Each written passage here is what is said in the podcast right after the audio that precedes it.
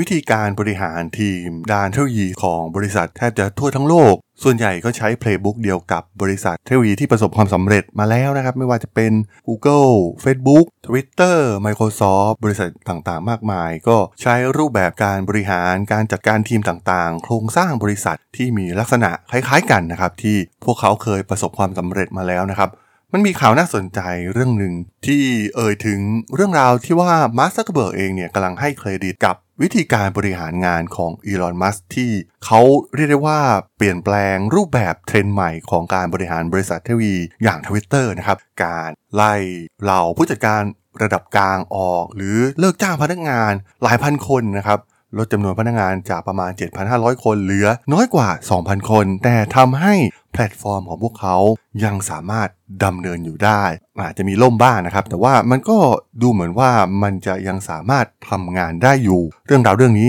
มันจะส่งผลกระทบไปยังเทรนด์ใหม่ของวิธีการบริหารบริษัทเทคโนโลยีทั่วโลกอย่างไรนะครับ ไปรับฟังกันได้เลยครับผม You are listening to Geek Forever podcast. Open your world with technology.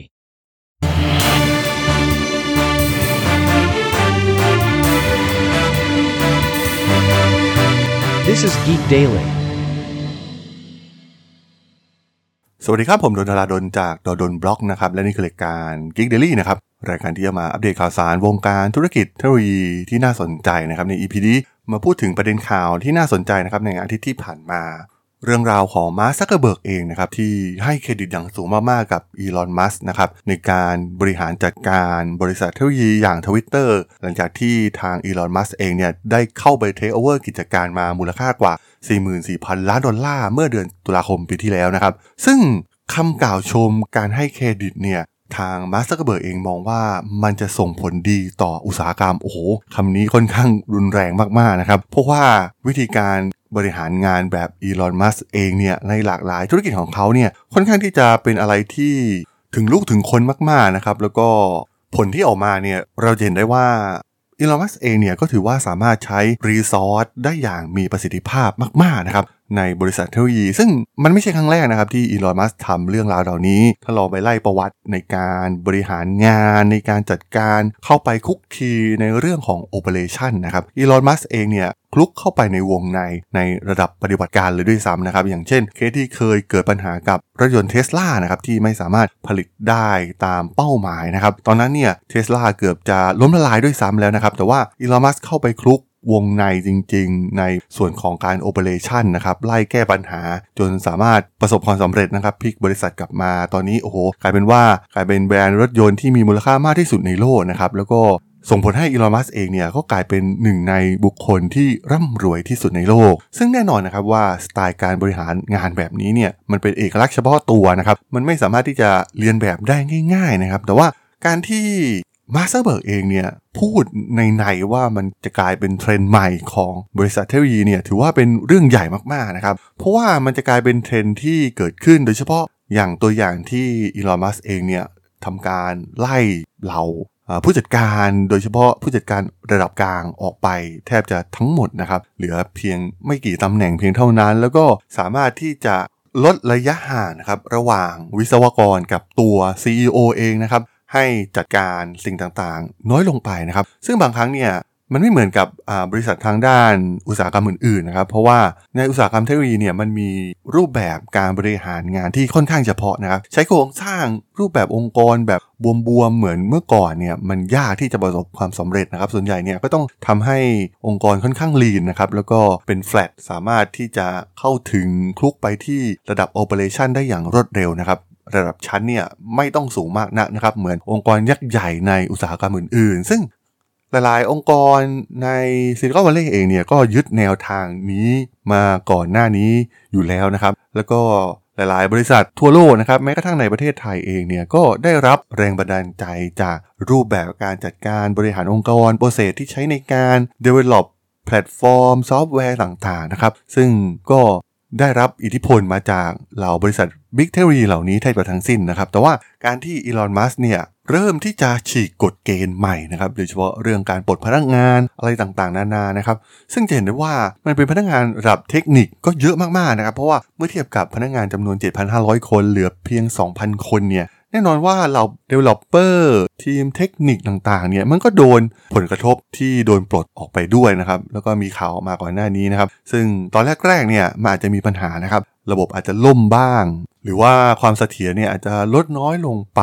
บ้างนะครับในช่วงแรกๆแต่ว่าหลังจากที่มีการปรับตัวได้ เมื่อเทียบกับพนักงาน 7,500 คนก่อนหน้านี้ กับพนักงาน 2,000 คนตอนนี้ เรียกได้ว่า ประสิทธิภาพของแพลตฟอร์มอย่าง Twitter มันก็ไม่ได้แทบจะแตกต่างกันเลยด้วยซ้ำนะครับ ซึ่งมันไม่แปลกใจนะครับทำไมมาร์ค ซักเคอร์เบิร์กถึงออกโรงชมอีลอนมัสก์ในเรื่องนี้เป็นอย่างมาก ซึ่งมันจะกลายเป็นเทรนด์ใหม่หรือไม่เนี่ยเราก็ยังไม่รู้นะครับ แต่ว่าเทรนด์ในการปลดพนักงานเนี่ยในบริษัททางด้านเทคโนโลยีเนี่ยก็ค่อนข้างเป็นเทรนด์ที่ชัดเจนนะครับ ทั้ง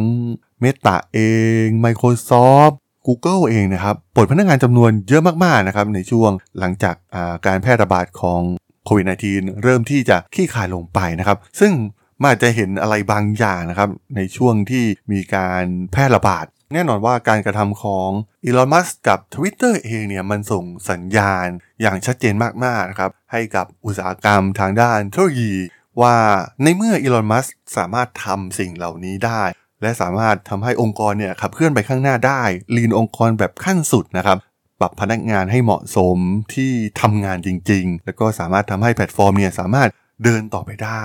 เพราะฉะนั้นทำไมทางมาร์คซักเคอร์เบิร์กเองเนี่ยจะไม่คิดถึงองค์กรตนเองนะครับว่า แล้วเราจะจ้างคนจำนวนมากมายมหาศาล ไปทำใหม่นะครับ บางครั้งมันอาจจะมีอะไรซุกซ่อนอยู่ภายใน ซึ่งอาจจะลดจำนวนออกไปจำนวนมหาศาลแบบที่ทวิตเตอร์ทำแต่ว่ามันก็สามารถที่จะขับเคลื่อนองค์กรต่อไปได้ แล้วก็ลีนองค์กรได้อย่างมีประสิทธิภาพมากที่สุดซึ่งทางเมตาเองเนี่ยก็ทำมาก่อนหน้านี้แล้วนะครับ Facebook และ Instagram เองเนี่ยได้ปลดพนักงานในช่วงเดือนมีนาคมที่ผ่านมาประมาณ 10,000 คน แม้เหล่าพนักงานเนี่ยจะรู้สึกโอ้โหอก สั่นขวัญผวากันนะครับ เพราะว่ามันเป็นการปลดพนักงานจำนวนเยอะมากๆนะครับเมื่อเทียบกับจำนวนพนักงานทั้งหมดจำนวน 10,000 คนเนี่ยเยอะมากๆนะครับ ซึ่งมันเป็นหลายส่วนที่ไร้ประสิทธิภาพนะครับมาร์คซักเกอร์เบิร์กเองเนี่ยก็มองว่าปีนี้นะครับจะเป็นปีแห่งประสิทธิภาพของเมตาเองด้วย มันมีสถิติที่น่าสนใจนะครับว่า การปลดพนักงานด้านเทคนิคในปี 2023 ในปีนี้นะครับ เป็นจำนวนสูงที่สุดนับตั้งแต่ยุคฟองสบู่ .com แตกเมื่อ 22 ปีที่แล้วเลยก็ว่าได้นะครับ ซึ่งเป็นตัวเลขที่สูงมากๆนะครับ แม้เหตุผลก่อนหน้านี้นะครับ มันอาจจะมาจากการที่เราบริษัทเทคโนโลยีเนี่ยได้มีการจ้างงานเกินตัวนะครับในช่วงการแพร่ระบาด เพราะว่าในช่วงการแพร่ระบาดเนี่ยเรียกได้ว่าทุกคนถูกล็อกดาวน์ ความต้องการในเรื่องของเทคโนโลยีเนี่ยค่อนข้างสูงนะครับแน่นอนว่าก็ทำให้ต้องมีการรับพนักงานเพิ่มเข้ามาในช่วงนั้น แล้วก็เป็นช่วงที่เงินหาง่ายนะครับ เนื่องจากอัตราดอกเบี้ยต่ำและด้วยดีมาหลอกๆในช่วงของการแพร่ระบาดนะครับ หลังจากที่ทุกอย่างกลับมาเริ่มปกติอีกครั้งเนี่ยมันก็ต้องมีการปลดพนักงานที่ไม่จำเป็นออกไป ซึ่งนั่นเป็นเหตุผลของบริษัทเทคโนโลยีที่มีการปลดพนักงานล็อตใหญ่ในช่วงต้นปีที่ผ่านมานะครับแต่ว่าดูเหมือนว่าตัวเลขเนี่ยมันจะเยอะ สูงกว่าตอนที่พวกเขารับเพิ่มเข้ามาในช่วงการแพร่ระบาดซะอีกนะครับมันอาจจะเป็นเหตุผลเนียนๆนะครับในการ lean องค์กรใหม่ของบริษัทเทคโนโลยีด้วยก็ได้นะครับ รวมถึงเห็นเทรนด์ที่เกิดขึ้นกับทางอีลอนมัสก์เอง แต่ว่าเหตุผลของอีลอนมัสก์ที่เข้ามาจัดการกับทวิตเตอร์เนี่ยมันก็มีเรื่องของเหตุผลทางด้านการเงินนะครับ เพราะว่าหากไม่ทำอะไรเลยเนี่ยบริษัทก็ล้มละลายได้นะครับถ้าไม่ลดค่าใช้จ่ายแบบทันทีตัดแบบไม่เหลือเยื่อใยแบบนี้นะครับ ซึ่งต่างจากบริษัทอื่นๆนะครับที่ตัวเลขทางการเงินเนี่ยค่อนข้างดีอยู่อย่างเมตาเองนะครับไม่ได้เผชิญกับแรงกดดันเหล่านี้นะครับแม้จะใช้เงินจำนวนมหาศาลไปกับบางโปรเจกต์ที่มันยังไม่ได้ให้ผลตอบแทนอย่าง Metaverse เองก็ตามนะครับแต่ว่าด้วยเครื่องจักรทำเงินของ ทางฝั่งเมตามีทั้ง Facebook Instagram เนี่ยก็ทำให้พวกเขาไม่ได้เดือดร้อนเหมือนทางฝั่งทวิตเตอร์นะครับ แต่มันมีคำนึงนะครับที่ทางฝั่งมาร์คซักเกอร์เบิร์กเองเนี่ยพูดไว้ค่อนข้างน่าสนใจก็คือ เขาต้องการให้อำนาจแก่วิศวกรมากขึ้นนะครับ คนที่กำลังสร้างสิ่งต่างๆเหล่าทีมเทคนิคต่างๆนะครับ และทางซักเกอร์เบิร์กเองเนี่ยก็ต้องการแน่ใจว่าเหล่าพนักงานที่เป็นหัวกะทิเหล่านี้เนี่ยไม่ได้อยู่ระดับชั้นล่างๆห่างๆจากเขาในองค์กรนั่นเองนะครับซึ่งอาจจะมีผู้บริหาร 4-5 ระดับชั้นอยู่เหนือกว่าพนักงานที่ operation จริงๆเนี่ยซึ่งมันเป็นมุมมองใหม่ของบริษัทเทคโนโลยีเลยก็ว่าได้นะครับ มันอาจจะกลายเป็นเทรนด์ใหม่ ที่เกิดขึ้นกับแวดวงเทคโนโลยีนะครับมันมีคำพูดอีกคำหนึ่งที่ซักเกอร์เบิร์กได้กล่าวไว้นะครับในบทสัมภาษณ์ว่า ตอนนี้เนี่ยบริษัทต่างๆ โดยเฉพาะบริษัททางด้านเทคโนโลยีเองเนี่ยสร้างฟังก์ชันของทีมที่คอยสนับสนุนที่ไม่ได้ทำงานด้านเทคนิคเนี่ยมากจนเกินไปนะครับ แต่ว่าตัวซักเกอร์เบิร์กเองเนี่ยก็มองว่าฟังก์ชันเหล่านี้นะครับส่วนสนับสนุนต่างๆเนี่ยมันควรจะมีสัดส่วนที่เหมาะสมก็เพียงพอนะครับไม่ต้องเยอะจนเกินไป แล้วก็ไปโฟกัสกับทีมที่เป็นทีมทางด้านเทคนิคนะครับเหมือนที่ทางอีลอนมัสก์ทำกับ Twitter โอ้โห เรียกได้ว่าเรื่องนี้น่าสนใจมากๆนะครับอาจจะกลายเป็น playbook ใหม่ของบริษัทเทคโนโลยีทั่วโลกก็ได้นะครับ ต่อไปบริษัทในไทยเนี่ย ถ้าทางฝั่งซิลิคอนวัลเลย์บริษัท Big Tech ทำแบบนี้นะครับ มันมีโอกาสสูงนะครับว่าในบริษัทในประเทศไทยเองเนี่ย มันก็มีโอกาสที่จะต้องทำในสิ่งสิ่งเดียวกัน เพื่อทำการ lean องค์กรให้มีประสิทธิภาพสูงสุด และขับเคลื่อนองค์กรไปข้างหน้าได้อย่างรวดเร็ว ในโลกดิจิตอลที่เปลี่ยนแปลงไปอย่างรวดเร็วอย่างที่เราได้เห็นกันในทุกวันนี้นั่นเองครับผม สำหรับเพื่อนๆที่สนใจเรื่องราวทางธุรกิจเทคโนโลยีและวิทยาศาสตร์ใหม่ ๆ ที่มีความน่าสนใจก็สามารถติดตามมาได้นะครับ ทางช่อง Geek Forever Podcast ตอนนี้ก็มีอยู่ในแพลตฟอร์มหลักๆ ทั้ง Podbean Apple Podcast Google Podcast Spotify YouTube แล้วก็จะมีการอัปโหลดลงแพลตฟอร์ม b l o g d i t ในทุกๆ ตอนอยู่แล้วด้วยนะครับ ถ้ายังไงก็ฝากกด Follow ฝากกด Subscribe กันด้วยนะครับ แล้วก็ยังมีช่องทางหนึ่งในส่วนของ Line Add ที่ a d t h a d o n t h a R A D H O L สามารถแอดเข้ามาพูดคุยกันได้นะครับ ผมก็จะส่งสาระดีๆพอดแคสต์ดีๆ ให้ท่านเป็นประจำอยู่แล้วด้วยนะครับ